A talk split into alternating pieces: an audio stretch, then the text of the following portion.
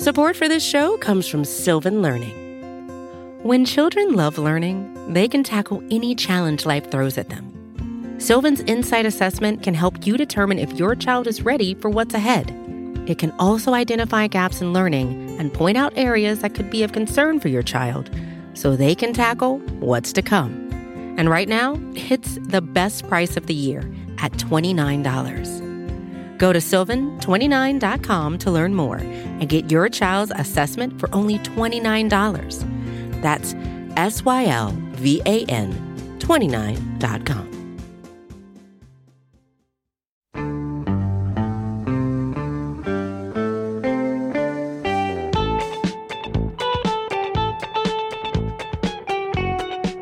Hello, everyone, and welcome to the Chris and Nick Show here on Big Blue View Radio. I am one of the hosts, Nick Falato, joined as always by Chris Pflum. And if I sound any different, audience, it's because I am currently at my parents' house in New Jersey. There is a Thomas the Tank Engine train, a choo choo train, behind me at the moment for my niece. So if the audio quality is a little bit worse, it's just because I am not in my office back in Arizona. But Chris, how you doing, friend? Yeah, I am doing well. I currently have no tank engines of any description around me, so I should sound pretty normal.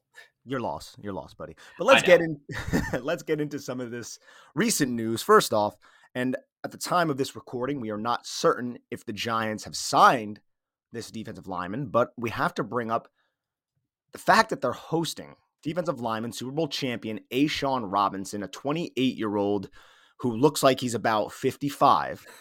but if the Giants were to go in this direction, Chris, I think it says a couple different things, right? Because if they go in this direction, A'Shawn Robinson is, is a good defensive lineman, right? And I, and I believe you need to add that type of depth. But there is this lingering question about Leonard Williams' contract. He's getting paid $32 million if nothing is restructured, right? With Leonard Williams. So if the Giants were to add A'Shawn Robinson, do you think that says anything about Leonard Williams. Uh, do you think it's maybe a contingency plan just in case the two sides can never come to some sort of reconciliation on that contract? What's your opinion on this? Do you think it's just depth? What do you think, Chris? Um, I think kind of all of the above. Uh, A'Shawn Robinson should be good depth for the Giants. Like, yes, they just signed Nacho. He will probably be their starting nose tackle. Uh, basically making it so Dexter Lawrence doesn't have to play the nose. They can move him around, uh, use his power, his athleticism to create matchups and exploit those matchups. Uh, but then having Nacho there is the kind of primary run stuffer up in the middle who can who can disrupt in the backfield, who can get skinny. Then you've got Leonard Williams and A'Shawn Robinson who have uh, they are both, I would definitely say, better run defenders than pass rushers. Uh, I believe Robinson only has about five and a half sacks to his name, but he is really a very good run defender. Now, he missed seven games last year with after he got put on the IR with a torn meniscus, needed surgery. I've looked around, I haven't seen that he needed microfracture surgery to repair the injury. So hopefully this just basically just quick stitch it up stitch his knee back together more or less, and he should be good to go. I don't think there's going to be any concerns with uh, arthritis or anything like that. But with respect to Leonard Williams, you know, I, that $32 million is a lot for a defensive tackle, and especially one who isn't um, Aaron Donald. Or isn't even the best defensive tackle on his team. Exactly. Yeah and that's something that has to, I think, get addressed. Uh, the Giants kind of find themselves in the position of once again needing cap room to give themselves flexibility for the season, the ability to sign their draft class and be able to just deal with injuries and just attrition during the season as it happens, which uh, is something Giants fans should be pretty familiar with by this point. Absolutely. And one interesting fact about A'Shawn Robinson, his birthday is tomorrow as of this recording. His birthday is March 21st. So he's about to turn 28 years old. Maybe he'll sign that contract with the Giants on his birthday. We'll have to wait and see how that all materializes. But I do believe the addition of A'Shawn Robinson would significantly benefit the New York Giants' depth along the defensive line, which was one of their biggest issues last season after Nick Williams got injured against Seattle. And I do think it is somewhat of a contingency plan for Leonard Williams, who I believe the New York Giants want Leonard Williams as a good football player when he is healthy. But at that price tag, it's just a little bit unreasonable to even fathom the fact that he might be making $32 million this year. So Joe Schoen will have to address that. And I'm sure we'll be covering it pretty extensively over there at Big Blue View. But there's another player that the Giants are hosting, and that is Leonard Johnson, a former cornerback from Duke who tore his ACL in preparation for the combine last year. So we know the Giants, we know Wink Martindale, they need cornerbacks. I'm I'm all about bringing in guys, hosting them, giving them the workout, see if they fit with what Wink Martindale wants to do. But the Giants have not added a cornerback yet. You know that they're going to be addressing that position in the draft. And right now, they're just looking for young players who can possibly be added to this roster. And it looks like Leonard Johnson has caught their eye. Yeah, he is. He would if he is added, he would probably just be a depth piece, maybe even just a practice squad player. But just thinking back to uh, Johnson before he got injured during last year's draft prep, he was he's got pretty good size. He's about six foot, one ninety five, uh, decent length arms, thirty one inch arms, and he had decent movement skills. Uh, I believe he was able to complete his broad jump, which was about 10 feet, 10 foot five, and his three cone, which was a which was a 687, which is pretty good. Uh, not as good as some of the freaks out there, but still uh, absolutely adequate.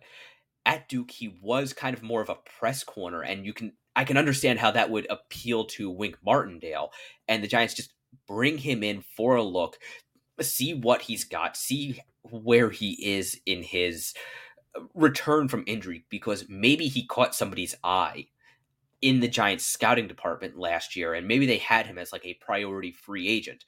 And now they want to take the the opportunity when nobody else is really looking at him to maybe snatch him up. But I, I believe cornerback should be a priority for the Giants in this draft because yeah, we, we saw what happened when Adoree Jackson went down, and he kind of has a history of injury at this point.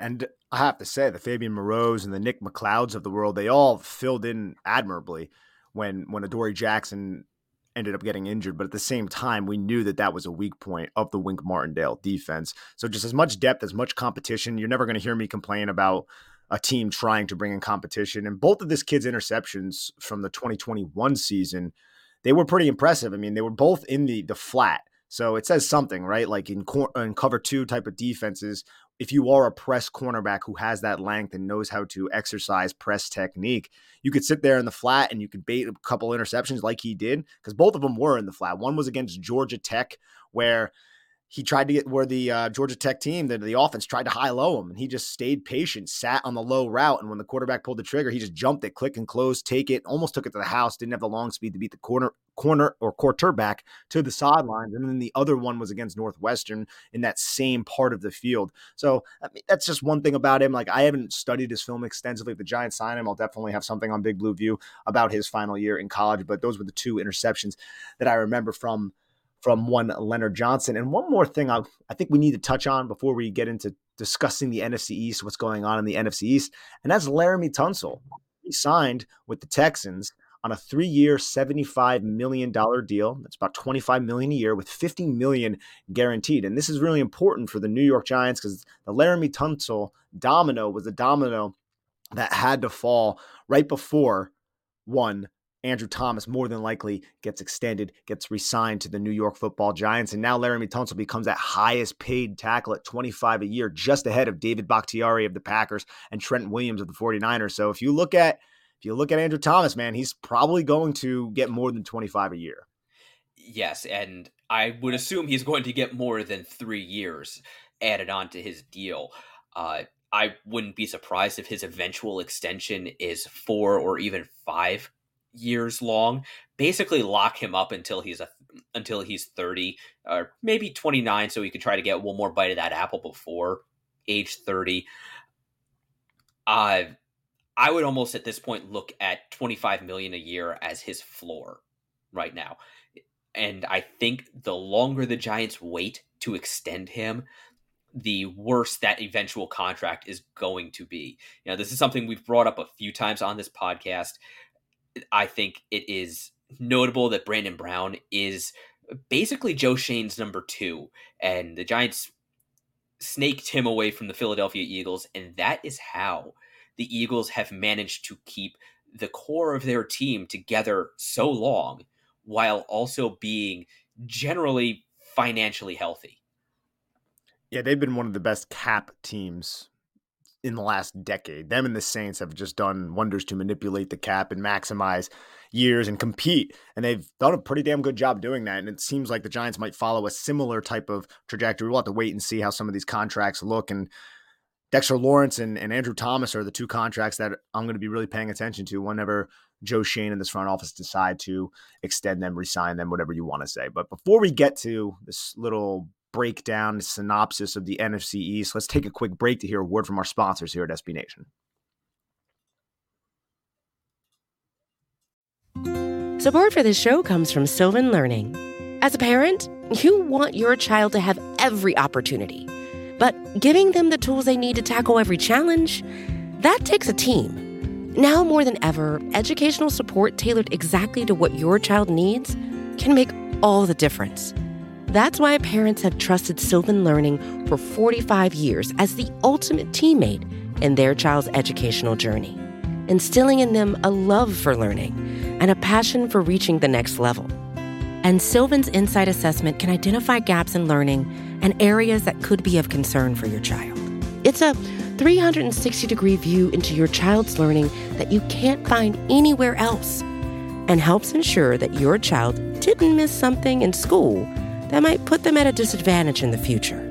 And right now, it's the best price of the year at $29. Go to sylvan29.com to learn more and get your child's assessment for only $29. That's S Y L V A N 29.com. Hey, this is Scott Galloway, author, professor, entrepreneur, and most importantly, host of the Prop G podcast. We got a special series running on right now called The Future of Work, where I answer all your questions on surprise, the future of work. Questions including what are we missing when we work remotely, or how do we handle work life balance when a major opportunity comes knocking? From the provocative to the technical, we're offering insights you won't want to miss. So tune in to the future of work, a Prop G Pod special sponsored by Canva. You can find it on the Prop G Pod wherever you get your podcasts.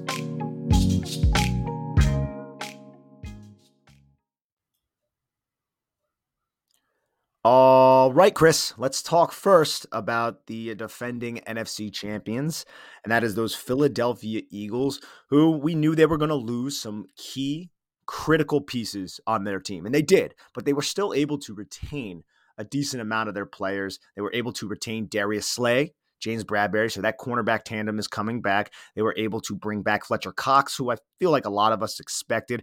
Jason Kelce, obviously, ugh, that sucks because he's really good. And Brandon Graham on the defensive line. Just players who are Eagles through and through, it seems like. But they did lose some key pieces as well. And I just wanted to ask you your opinion on the Philadelphia Eagles and where they stand heading into the 2022 season, 2023 season. yeah, I I, I kind of expect the Eagles to take a step back. Now, how big of a step back will depend on what the rest of their offseason looks like because they still have a they they have far more draft capital than a team that was playing in the Super Bowl has any right to have. You know, they've got four picks in the top 100. They've got a top 10 pick. They they have the ammo to replace the guys that they have lost, in particular Chauncey Gardner Johnson and Javon Hargrave, who went to the San Francisco 49ers. So the Giants are going to still have to see him again in 2023. But it, that top 10 pick in particular kind of stands out to me. Uh, our buddy Kunal Shah, uh, otherwise known as Invictus 11, he is he did a mock draft recently and he had the Eagles taking Jalen Carter out of out of Georgia and man, I don't want to think about them being able to add that level of talent. Nah, that, that would be disgusting. Jordan Davis and Jalen Carter being reunited with the Philadelphia Eagles. Are you kidding me? I don't know if if he'll fall that far, but the Jalen Carter situation is is one that, you know, you just gotta I guess monitor. It's a little bit unpredictable right now because there are a lot of question marks about about him eh, as a person, which you never know how NFL teams are going to weigh that. Yeah, exactly. It kind of reminds me of the Laremy Tunsil situation back when he was in the draft, and you had that gas mask video come out like minutes before the draft started, and he dropped from possibly being a top five pick all the way down to the bottom of the draft. Oh man, the Laremy Tunsil situation. I've said this several times on podcast, but that specific situation led the Giants because that was 2015, right? Like I, I, feel like that changed the trajectory of the Giants because and I and I feel like it is separate from this just because Jalen Carter can at least talk to teams and be like, hey, this is this. If he can like present himself well, teams might be able to trust him. That dropped 15 minutes before the draft, and people were freaking freaking out. And it ended up resulting in the Giants selecting Eli Apple because Laremy Tunsil more than likely would have been the first the second pick in the draft. And that would have bumped tackles down the line to the point where the Giants could have ended up with Jack Conklin or Ronnie Stanley that year. And I feel like the Giants tackle situation would have been much more solidified if that's what the if that's what Jerry Reese would have done. But instead, everybody panicked. Laremy Tunsil fell past the Giants. They didn't want to take him, and they ended up taking a guy who they barely talked to, reportedly in the pre-draft process in Eli Apple. So I always think like that situation led to the Giants not selecting a tackle, which led to the end of Eli Manning's career, just getting hit because his two tackles were Bobby freaking Hart and Ereck Flowers. So I digress, but that's that's my theory on it. I could be wrong. Yeah, these these kind of uh, dominoes always seem to fall in the draft, and it it it is one of the more fascinating things about the draft and why redrafts are always so interesting. How one player being drafted higher than expected or another player unexpectedly falling can really have just seismic effects on the entire draft board. And again, that it, that's kind of why I want to see how the rest of the offseason shakes out before I decide whether or not the Eagles and also the Cowboys are going to be taking steps back. Yeah, and that's the 2016 draft. And if we remember that too, man, that was the draft where everybody knew the Giants wanted Leonard Floyd or Jack Conklin or Ronnie Stanley, one of those three. And the mm-hmm. the Bears and the Titans got Jack Conklin, Leonard Floyd at eight and nine, right before the Giants selected Eli Apple at 10. So it was like everything just seemed to go wrong for the New York Giants in that draft, and people were jumping over them to select the guys that they reportedly wanted. It was just an absolute nightmare. Yeah, it really was, and a whole lot of conspiracy theories came out of, came out of that sequence of events, and oh well, it uh, that was what seven years ago. we have more pressing matters. 2016, yeah. That seems like yesterday though, but yes, more pressing matters. And just to stick with the Eagles a little bit, you're right. They lost Javon Hargrave to the 49ers. Talk about the rich getting richer on the defensive front with the 49ers. Chauncey Gardner Johnson, he's going to Detroit now. I don't know what happened with him in Philadelphia. They traded for him. You think they would re-sign him for whatever reason. They did not. I don't really have the inside information on what's going on there. But they lost Miles Sanders, gained Rashad Penny. It's a little concerning because if Rashad Penny can stay healthy, which is a big freaking if, Chris. Yeah. Rashad Penny is a better running back than Miles Sanders. Like Rashad Penny's a legit running back. His only issue is he gets injured every single season. Yeah, he really does. But unfortunately, Boston Scott is still in Philly. So yeah. it, it almost doesn't matter if Rashad Penny gets hurt when the Eagles play the Giants. Yeah, they're still gonna have freaking Boston Scott there. Boston Scott, man, it's crazy. The dude's like five foot six, and he's just absolutely Thanos on the New York Giants every time they play him. I, I can't even understand it, but good for Boston Scott, I guess. Bad for us. Cowboys, Chris, Cowboys. They trade for two veterans, two guys who everybody seems to know around the NFL. Brandin Cooks from the Houston Texans, who Houston seems like, and Brandin Cooks seem like they've been in a contentious relationship for quite a while. Finally, he gets dealt within state to the Dallas Cowboys for a fifth and a sixth round pick. I would say that's a pretty good deal for Dallas, right? If Brandin Cooks can give you 75 to 80% of what Amari Cooper was giving you, which is just insane to me, Chris. Just to, before we get into the next guy, they traded Amari Cooper for like nothing. And Amari Cooper, I don't know about you, Chris. I think Amari Cooper's a damn good wide receiver, like a very good route runner, like a good wide receiver. They traded him for like nothing, dude. Yeah, I, I could not figure that move out when they made it because, yeah, uh, Amari Cooper is a legitimate number one wide receiver. Yes, they've got CeeDee Lamb. Yes, they've got Michael Gallup. But having Amari Cooper really set those two guys up with just incredible matchup potential. And Amari Cooper was really the among their skill position players. Everybody pointed to Zeke, but Amari Cooper was the straw that, straw that stirred the drink down there in, in Dallas. You'll never hear any of us, or probably people who listen to this podcast, complain about the fact that the Cowboys traded somebody for like not even half of what he was worth. I think it was like a six round pick they got back. And I get it, there was cap implications. That was the reason why they made the trade. But when you looked at that time at the receiver market and what other teams were paying for premium wide receivers. If you were to tell me that Amari Cooper would only go for like a six round pick, I'd be like, what are you, absolutely insane? Anyways, they also traded for Stephon Gilmore, which I feel like low key, this is an excellent move for Dan Quinn's defense. I know he's getting a little bit long in the tooth, but they only traded a fifth round pick to get a cornerback who is still, in my opinion, a number one cornerback in the league. Yes, absolutely. And the scary part about this is it having Steph Gilmore there doesn't allow opposing offenses to avoid Trevon Diggs. Like they can't just go elsewhere because if you go elsewhere, Gilmore's there, and yeah, he he isn't the same player he was for Buffalo or New England, but he is still a good corner. He just happened to be on a terrible defense or a terrible team in general with the Colts last year. So he's going to be benefiting from the pressure that that Dallas front seven is capable of generating. He's going to have an absolute ball hawk across from him. And that really does create problems for an offense it creates problems, Chris, man. But like, what has Dan Quinn been doing with his defense? Because we all remember him from his time in Seattle. It was cover three. That was like the the defense that was in vogue back then. And then he goes down to Atlanta and he has that similar type of defensive approach. But with Dallas, he's altered his defense to be much more man coverage, still middle of the field close because he runs a lot of cover one. But when you have two man cover cornerbacks you don't necessarily want to throw the football to, and Steph Gilmore and Trevon Diggs, I mean, that's just going to that's going to give offenses just an absolute fit, especially when you have Micah Parsons rushing the passer and you have that pass rush if Demarcus Lawrence is, is healthy. So I think this is a really good move for the Dallas Cowboys if Gilmore can maintain his level of play from last season, which I still feel like was pretty damn solid cornerback, albeit he wasn't playing too much man coverage with the Colts because they were a little bit more zone centric with Gus Bradley as their coordinator.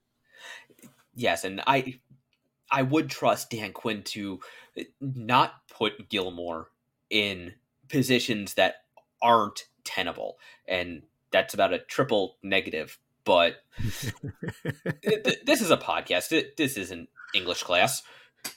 But yeah, I, I, I, I, I would have faith that Dan Quinn would use Gilmore to the best of his abilities, try to highlight his strengths and minimize his weaknesses.